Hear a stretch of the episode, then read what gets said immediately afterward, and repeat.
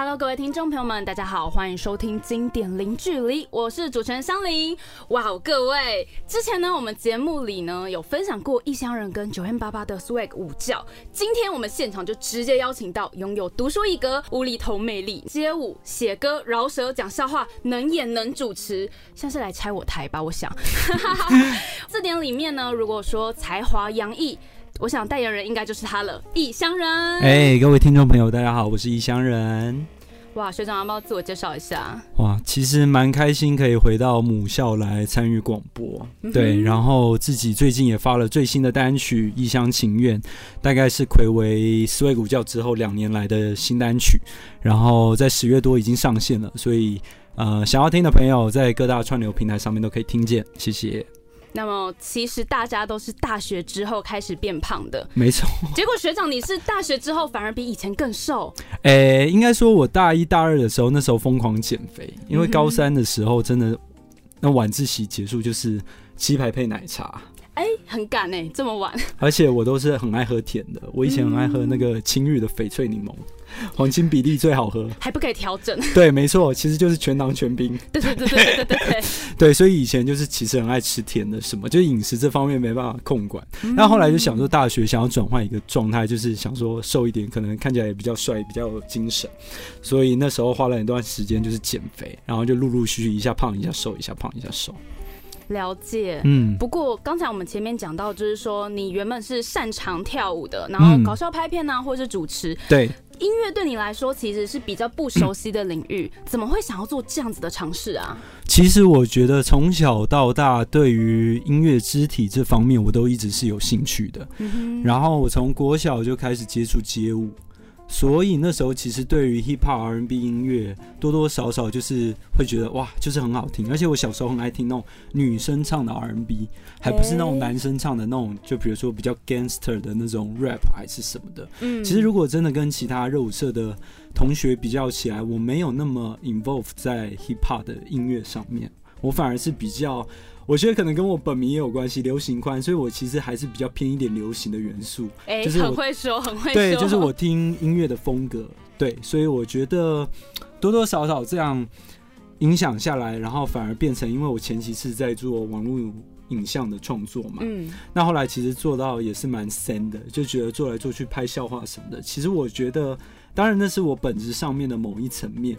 可是可能一两年的那个热潮过去之后，我就多多少少会觉得，哎，想要把重心转到还是回归到我最原本喜欢的音乐跟跳舞上面，所以才在今年比较有一个彻底的转型，嗯，就是都是比较多可能在音乐的学习啊、研究，然后跟别人交流，嗯。哇，原来如此。嗯，我想说，你会不会就是想说各方面都试试看，然后看一下自己在某一个项目上认真起来，最极致会到怎样的状况？我觉得也是这个心态，因为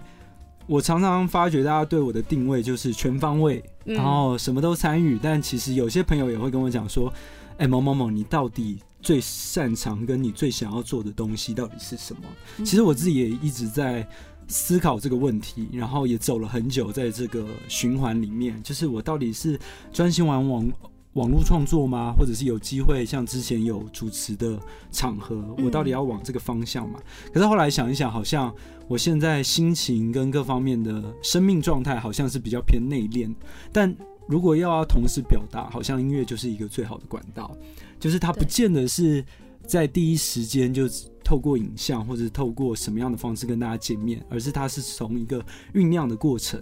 所以我觉得音乐现在就是我比较想要尝试的方式。嗯，了解。我们刚才一开始在聊天，就是还没进节目的时候呢，对，就是那时候我问学长，就是说，哎，其实像之前拍影片就是比较密集，一阵一阵子就要上，可是像现在音乐呢，是酝酿了一阵子以后才上。嗯，然后学长的感觉是。我觉得舒服很多，不用被时间追着跑。没错，没错，因为就是你知道，当你在拍片的那个当下，你会很完全投入在某程度，有一阵子你会投入在那个流量、那个反馈，嗯，然后你会觉得，哎，怎么样做可以让你的东西让更多人喜欢跟看见？但我觉得。就像我一刚开始跟你讲，我是一个很随着感觉的人。那我觉得感觉总有一天会用完。那到最后，其实跳过感觉就变成是一种选择跟坚持。就是到底你在这件事情上面，你到底还有没有想要继续？比如说变成是一种决定，说好我就继续拍。不管怎么样，不管我今天心情好不好，我就是继续拍。可是好像我在面对到抉择这件事情，我就很清楚知道，网络创作它不是我目前最大的热情。嗯，所以我就想说，哎，那我就把多一点精神好转换一下，放在音乐上面，我反而心态是更自在、更自由的。对。那么我们刚才一直在聊音乐嘛，既然这样，我们就要来好好问一下。其实就像刚才说的，二零一八年呢，Swag 五教出了以后，一直到今年五月跟十月各有一张单曲。对。那在这之间，你是做了些什么事呢？其实上半年的时间还是比较多，有一些可能业配的合作什么，所以写了蛮多那种像是广告歌曲。然后其实你五月提到那个 Show Me What You Got，它也是一个广告歌曲啊，真的假的？哇，其实我每次接受访问，好像很多同学还是什么，他们都蛮惊讶的。就其实那首歌是跟 Pony，就一个牌子，然后 Pony 这个牌子大家可能就是比较少穿的，对，所以他们蛮需要跟年轻人可以搭上线，可能品牌也要想要有一个就是年轻的转化，所以就想说找我做一个有关于街舞结合，就是鞋款跟服饰。当初的合作算是跟呃我自己的服饰品牌 TNT，然后跟他们新一季想要推出的东西做融合，然后就想说做一首歌曲，但是那歌曲也很短，大概一分半两分，对，因为预算有限，对，所以就很诚实，对，但是我觉得很不错的是，想不到大家对于这首歌的反应，不论是街舞圈啊，或者是一般观众，就是一般听众，他们也觉得说，哎，这首歌听起来。他们没有知觉到叶配这件事情，因为整首歌都专注在看你的舞蹈啊，对对对对，所以就是完全没有想到那些事，对，很不错，就是转移焦点了。所以我觉得这也是做商业创作的比较吊诡的地方。你怎么样让人家听了这首歌曲不会让他或者让你觉得对，或者是有一种距离感，就会觉得哇，一听哇，这歌词很深色，然后好像跟我无关，然后又在讲一直在讲产品的东西。所以我觉得这也是我从。呃，广告歌曲创作上面学到很重要的部分，嗯，因为陆续有看过你的广告歌曲，像赖的那个也很有趣，对对对对对，超强。我觉得都是就是一个累积的过程。其实我现在回头去看我那些广告歌曲，我都会觉得当下我心里面到底在想什么。就是某程度你一直在看过去自己的东西，你会觉得是。尴尬的啊，真的假的？对对对，就当下你会觉得你什么都敢试，然后什么就反正去尝试去写。当然，我觉得这样的方式很好，就是因为你不断在自我突破，然后再找新的可能。可是某程度就是，如果能够多花一点时间在基础的，比如说音乐底子上面累积的话，我会觉得我呈现的东西跟我心里的期待那个落差感。不会那么遥远的时候，我反而会觉得比较好。嗯，有些时候，其实我在听到我以前做的就是广告歌曲创作，不论是我的唱腔，或者是我写歌的内容，我都会觉得啊，如果再怎么样，会不会比较好一点？或者人家听起来会不会很尴尬？当然，我觉得那个过程是因为多了比较。嗯，就比如说你这一两年，你看到了很多不同的，有机会跟不同的歌手合作，然后跟不同的创作者合作的时候，你就会想说自己的定位到底在哪里？然后需要做什么调整？其实，在这个部分，我也挣扎跟一直在一种恶性循环很久，就是会觉得，就是比较，然后会觉得，哎，好不容易写出了一点东西，可是到头来又会觉得，哇，自己好不够，好不够。可是这个阶段反而在上一个阶段的时候，就是在在一刚开始出来做的时候，反而完全没有这种想法。可能因为资讯量你接触的也不够多，因为我一刚开始在做网络创作的时候，我几乎不看。其他网络创作者在做什么？就是我那时候也不知道什么这群人啊，蔡蔡阿嘎什么，我都不是很熟。我就是想说，反正我就是自己拍自己拍。那我觉得前期很好是。因为这样的过程让我建立一个很直接的自我风格，因为我没有参考别人的，对，就不用模拟人家再来做。对，但是当你呃可能慢慢有名气之后，然后你这个圈子慢慢去拓展的时候，就等于说你是在一个池子里面，然后很多不同的大鱼小鱼，然后你就会自我比较的时候，反而这一块是我觉得成长最多的。怎么从那个？搞不清楚自己到底想要的是什么，到最后你终于抓住一点自己，然后跟突破之间的那个平衡。嗯，对啊，我觉得是最难能可贵的。对我来讲，现在我觉得要是看以前的影片，然后觉得以前真的做的比较不像现在这么成熟，只代表一件事，嗯，就是进步了啊！真的，真的，真的。我后来也想清楚这个这个事情，后来就是觉得想太多的，最后就是告诉自己停了，不要再想了，反正就是往前就对了。对，因为我之前看自己一年前。访问的影片也会觉得，呃，我这时候干嘛问这个问题？哦心里就会啊，好想回去打自己。但后来想说，嗯，那大概这一年里，我应该也是成长了一些些。嗯，接下来呢，我们回到歌曲《一厢情愿》。其实以前我以为单恋的男人唱出来的歌都是那种深情款款的凝视，然后再加上一些心痛。但其实学长，你的失恋金曲《一厢情愿》表达的反而是很真实，男生说出来的那些呐喊跟话。你是不是都追那些田径队的？要不然怎么会追到脚跟柠檬一样酸呢？我觉得应该是说，我以前常常就像你讲，我很随感觉。当然，有些人会觉得，哎，一家人，你知道是不是滥情？其实也不是，而是就是有些时候，我就是很容易自己去想象一个氛围跟异性之间的，就是会去想象说，哇，如果跟有机会跟这个女生在一起相处，然后可以到达什么样的一个。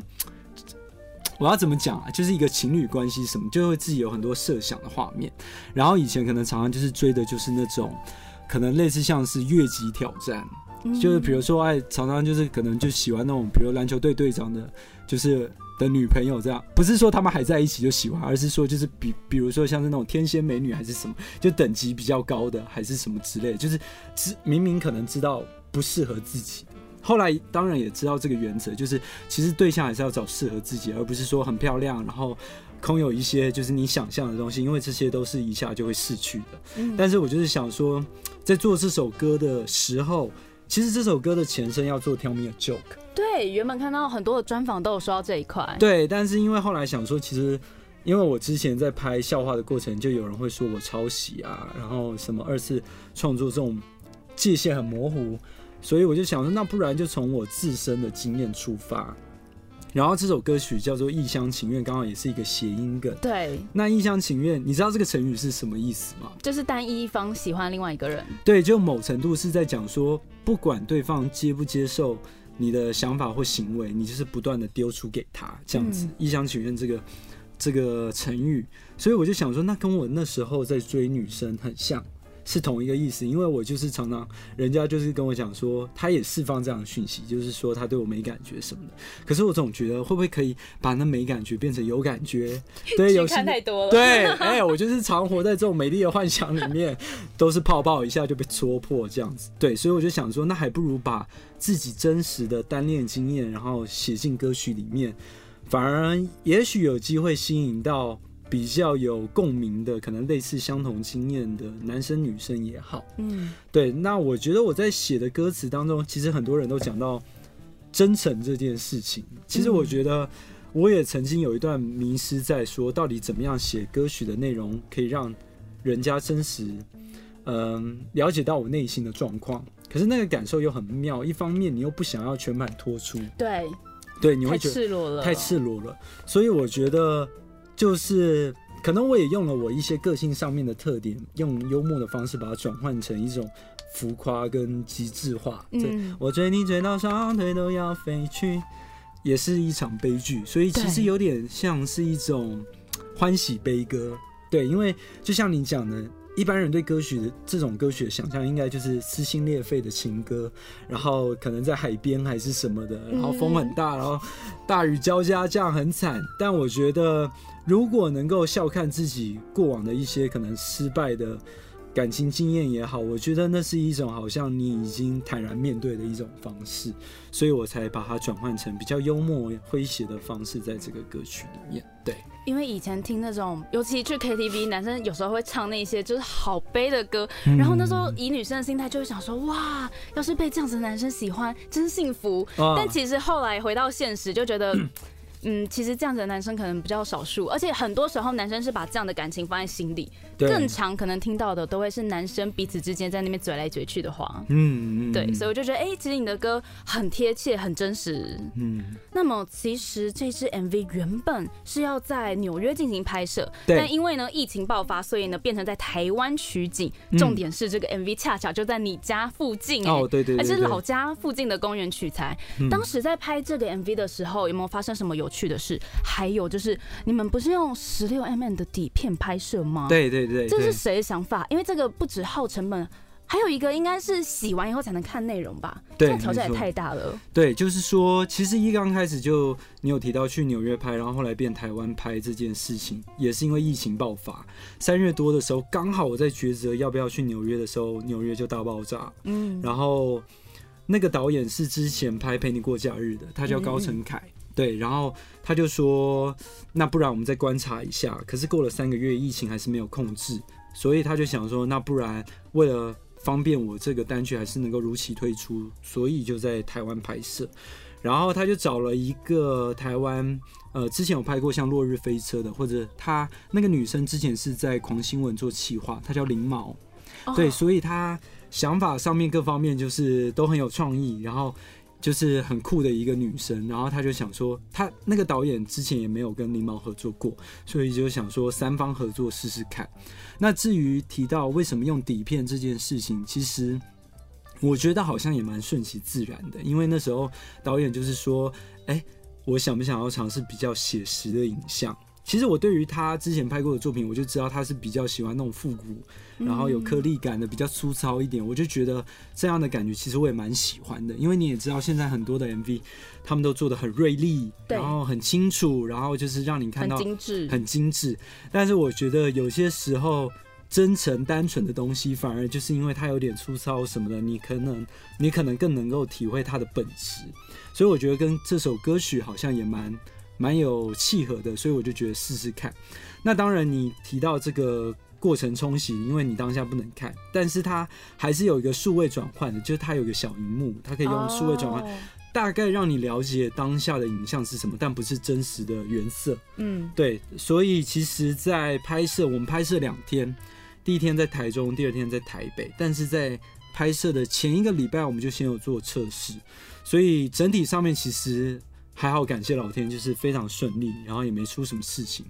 然后我觉得很特别，就像你讲到在台中拍这件事情，其实之前完全没有沟通过。是他们直接突然跟我讲说，哎、我们第一天要在台中拍，然后恰巧又选在我家正对面，就是过一个马路就到了，等于说我家一出门就到了的一个地方，我就觉得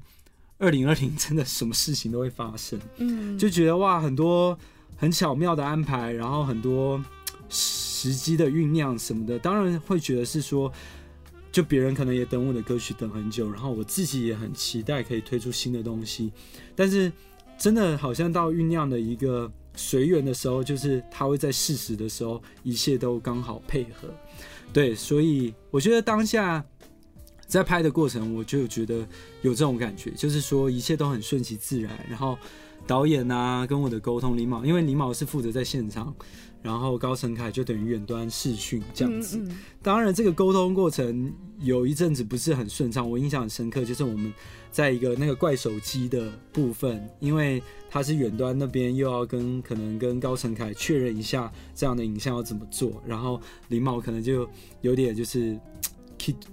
差点骂脏话，不好意思，就是有点不开心呐，因为这个协调过程很麻烦呐，所以当下可能有点紧张，但是就觉得反正就是这就是工作，对。毕竟有一些相处更需要磨合的地方，但是就都还算顺利，对，所以我觉得都蛮开心的，嗯，我觉得如果工作的过程中有一点想法不一样是蛮正常的，因为如果大家都完全一样的话，嗯，要么就是这个作品极好，嗯。要么就是无法听出不同人的意见，就会变得比较平淡一点。嗯，对，而而且我觉得，呃，我特别想要讲一下这个 MV 的剧情想象。其实很多人都会觉得看不是很懂，其实他是在讲说，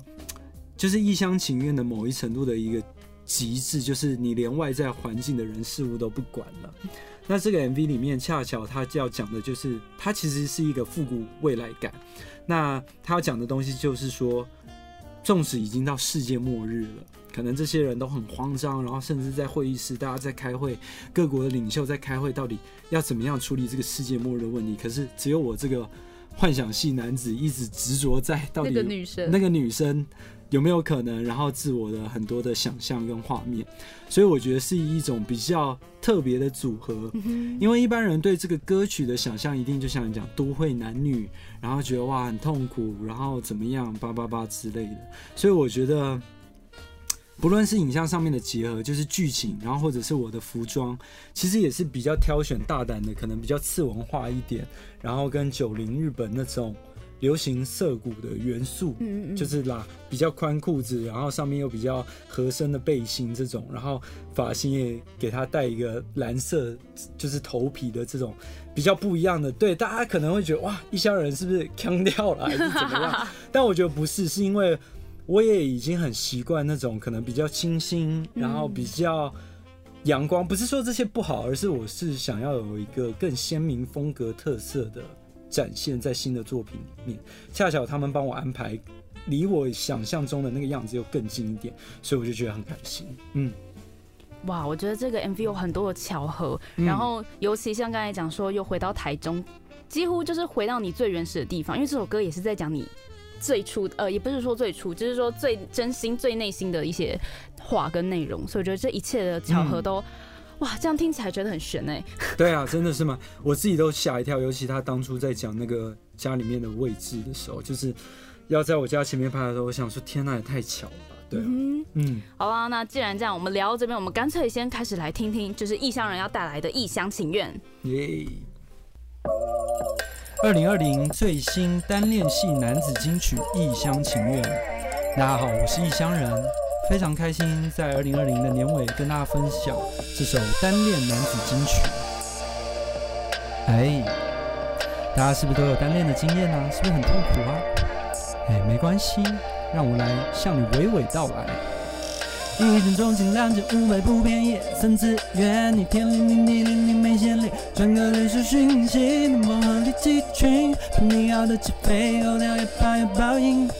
你是天生美女，落入凡尘，早有耳闻，对象并非一门标准，可不可能看中我的幽默，跟我在同一国，不止陪你过假日，平日也要我，就当狭路相逢，就算结果一场空。早知道这不轻松，像痴人说梦，老天爷捉弄，进不了你的视线，